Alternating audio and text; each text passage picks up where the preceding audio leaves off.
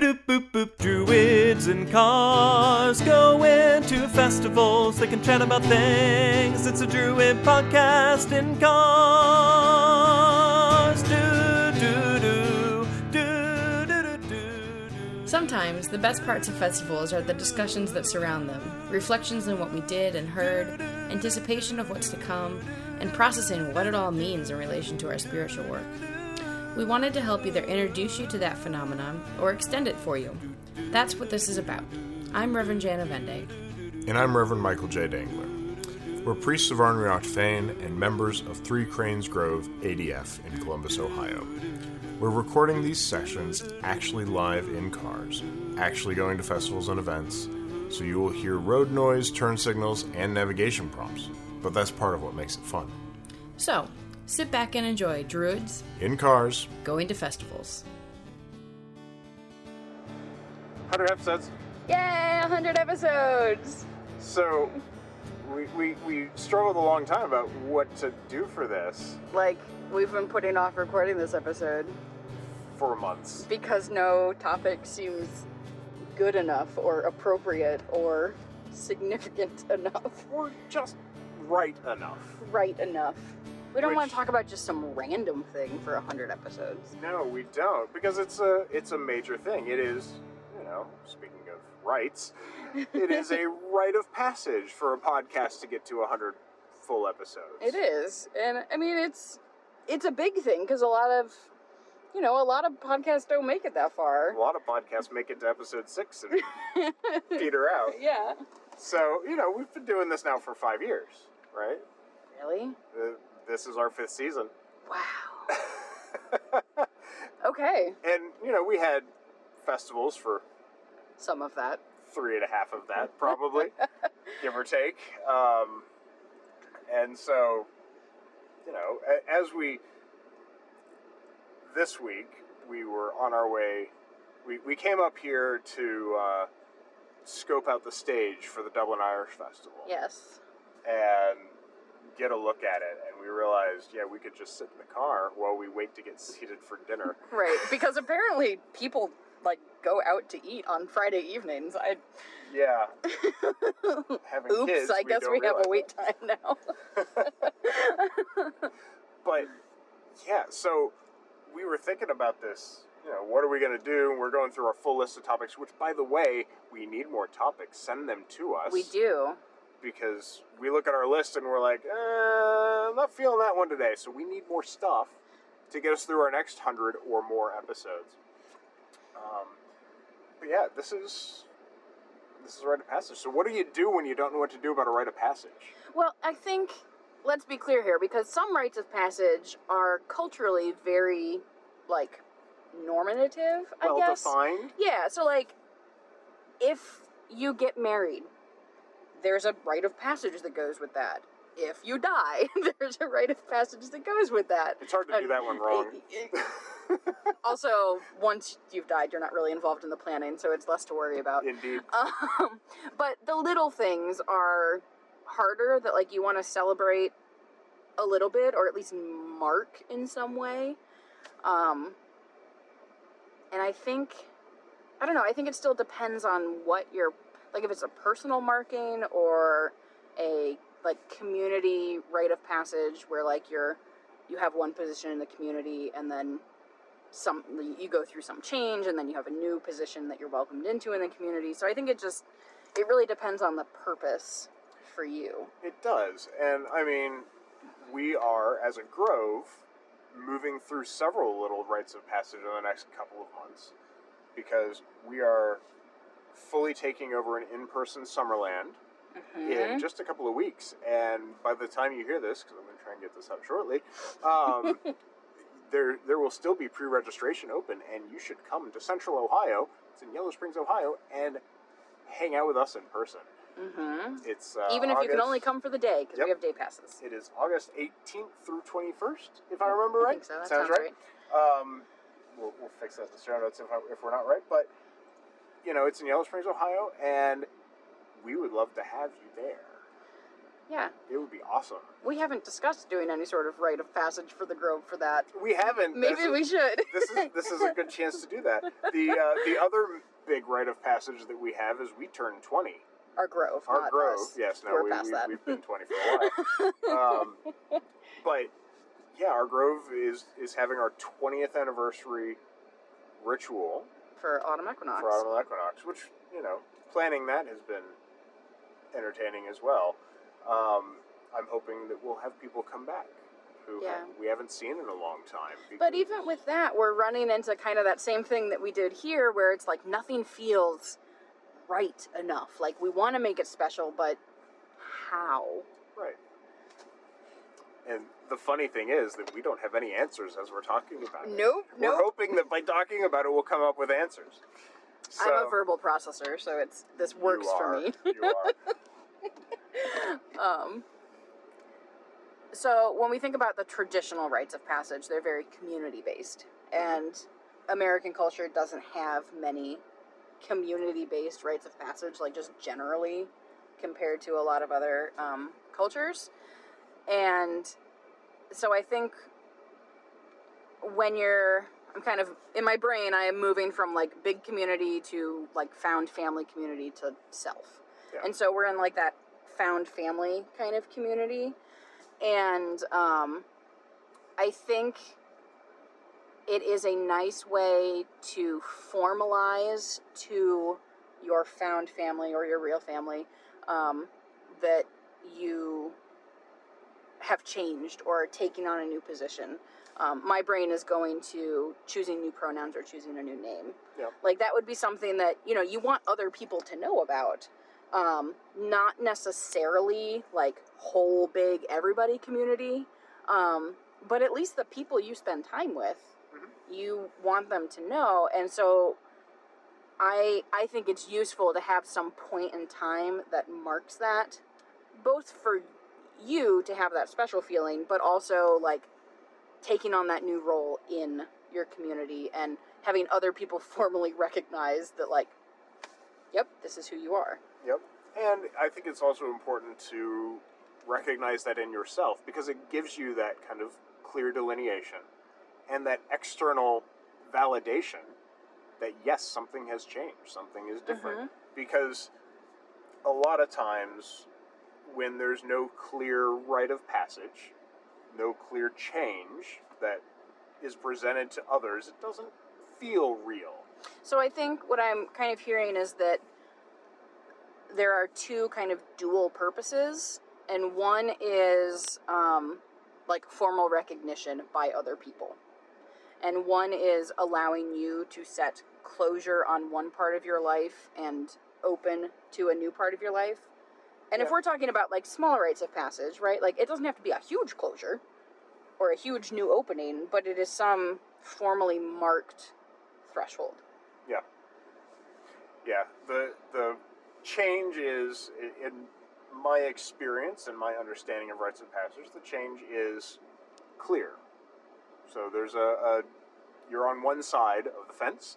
And then you're Then you're kicked the over to the other side and you hope someone catches you. Yep. and, and that movement process is often brought up um, when, when you read literature on, on rites of passage and the, the movement through liminality Mm-hmm. into communitas or into that community space. That is what a rite of passage typically is. You, you leave one community, move through a liminal or threshold space, and arrive in a new community. So that might be the community of children to adults, that might be from the unmarried to the married, that might be from the living to the dead. All of these are, are you know, they, they have that kind of movement. And so often I like to plan some form of movement with Mhm. rites of passage, and everyone does these in a lot of ways. Um, sometimes it is a bride being walked down the aisle. Sometimes it is a 16 year old getting keys to a car.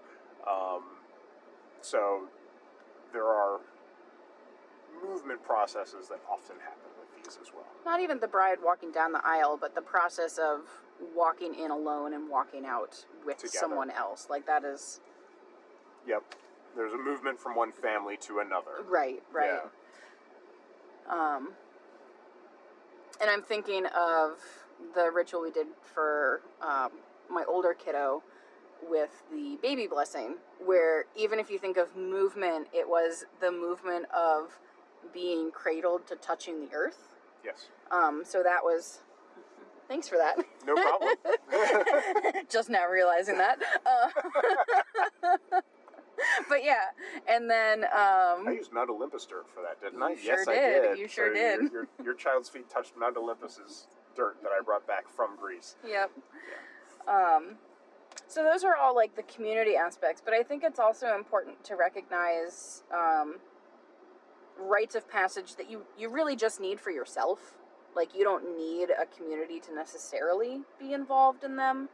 Um, and so I'm thinking we've got our back to school rite for our kids coming up. Yeah. Which is great for kids entering community into that school age process.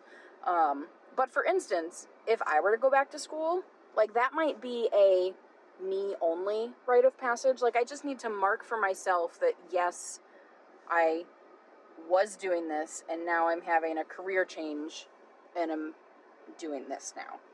So I, th- I think like that doesn't that wouldn't be one that necessarily it could Yeah, but doesn't have to. I think it would depend on your circumstance because if you are leaving a job to go back to school, your office mates might throw you a party to do that. That's true. Yeah. You know, and, and so they may recognize it, they may mark it as you leaving the community. Um, and then, I mean, you show up at freshman orientation, Uh, yeah. Okay. you know, and so it, it's, I think that those still end up being there. Um, but yes, you may also do something that is just for you Right. Um, because I think that's also important because that helps you say, all right, I'm making the change. I'm deciding where I'm going to go.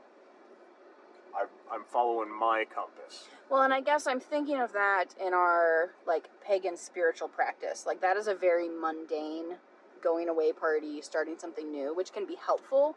But if you want to make it spiritual, you may want for yourself some sort of ritual where you invite the spirits that are important to you to witness that and be a part of that and you know ally with you or however however your relationship works Yep. And a lot of that is often very personal, especially in a polytheistic community because it turns out that we have many beliefs we have a lot of different beliefs and a lot of different spirits and a lot of different ways of looking at things. Um, in fact, just this morning I was talking to somebody about afterlife theories, and I'm like, look, we all think different stuff, and that's okay, that's cool. And, you know, the importance of moving from one space to another, the importance of those two spaces are going to be different to different Mhm. people. Um, and the things that you need to do to move out of one to the other that might be different based on who you are as well. So, yeah. Yeah. Do you think this conversation is a good enough rite of passage for our 100 episodes? It's a start of one, I think. I mean, let's think about what we're leaving behind. Do we need to get out and circumambulate the car? We- we could. Anyways, go on. um, so the, the the process of you know we often leave something behind, hmm right?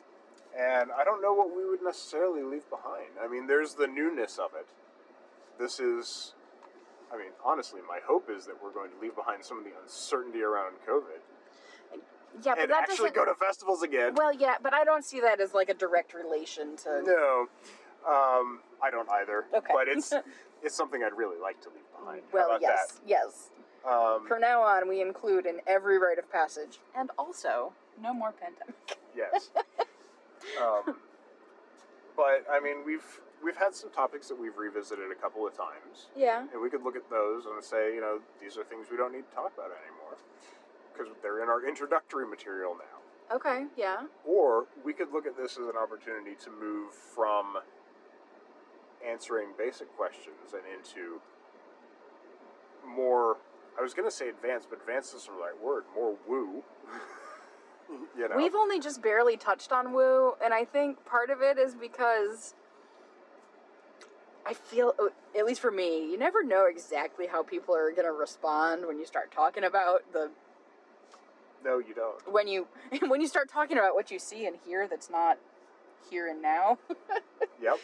um, So, I mean, yeah, we, we can look at, at things we're going to do. And part of the thing about being in transit, which is where we are right now, we are Mhm. in transit through our 100th episode.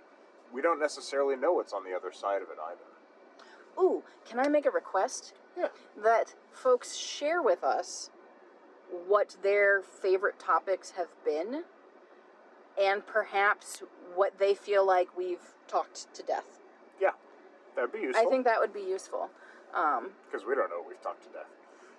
We go over the same stuff all the time. We talk about we do. a lot. We do, but it happens all the time. It like it's very involved in our lives. But no, I think that would be a good thing to hear from other people. Mhm. Um, and then maybe once we've gotten some feedback, we can talk about what we have enjoyed and formally set things aside. I don't know. Yeah, maybe. And part of it too is that we may not need to officially decide what to set aside. It may just happen for us. Yeah. Moving moving into, you know, triple digits at this point, there might just be things where we're like, eh, you know, we've talked about that three times, we're done. Yeah. Um, or it might be, no, we, we really need to we need to do a three part series now on this. that might happen too. I don't know. Maybe maybe we'll end up doing three part series. Who knows? Maybe. That'd be weird. That would be really weird, especially with our current Our current process, process for recording. this. Yeah. It's kind of like driving into the sunset in a lot of ways because sometimes you can't quite see where, where you're going. Oh, I followed that metaphor. I was like, you mean you're blind? Uh huh. Yeah, okay. Yeah. I mean, we're facing the setting sun I, right now. I followed that Um, metaphor. But, you know, until the sun goes all the way down, until you pass sunset there, you can't see anything sometimes. And sometimes you just got to pull off to the side and think about it for a little bit before you get back on the road. yeah. Or if you're on stage and the stage lights are hitting you in the face, um, in the absence of uh, auditory response from an audience, Visual response or auditory? auditory, Auditory. you don't know how you've done until the lights go down. True. So, um, until you get to see faces. I mean, like a lot of times there's, you get the auditory response in that, but you can't see how many people have left the theater early until the lights come. True. Uh, until the, yeah. And we have no idea how many people have left our podcast because we don't pay that much attention to stats. Uh, So- I have literally no idea. I'm not even sure I know how to get that information. So, um, yeah. Yeah. All right. So we'll see where we go, I guess, Yeah, and maybe we'll report back at episode 500. I don't know. sure. Sure, it works for me. Do this another? What is that? Uh, it took us five years to get to 100, so, uh, math. Yeah. Some number of years to get to 500. I'm a priest, not a mathematician. oh no, mathematician. Mathematician, sure. Thanks for listening, and there's more to come. We welcome your ideas and questions. If there's something you would like to hear us discuss in a future episode, please drop us a line at druidsandcars at threecranes.org. If you'd like to donate, you can do so at threecranes.org slash donate. Druids and Cars Going to Festivals is a production of Three Cranes Grove ADF in Columbus, Ohio. Our theme song's lyrics were written by Arthur Shipkowski, and the music is written and recorded by Mike Biershank. Learn more about our grove at threecranes.org and more about Druidry at adf.org. As always, keep circulating the tapes and let us pray with a good fire.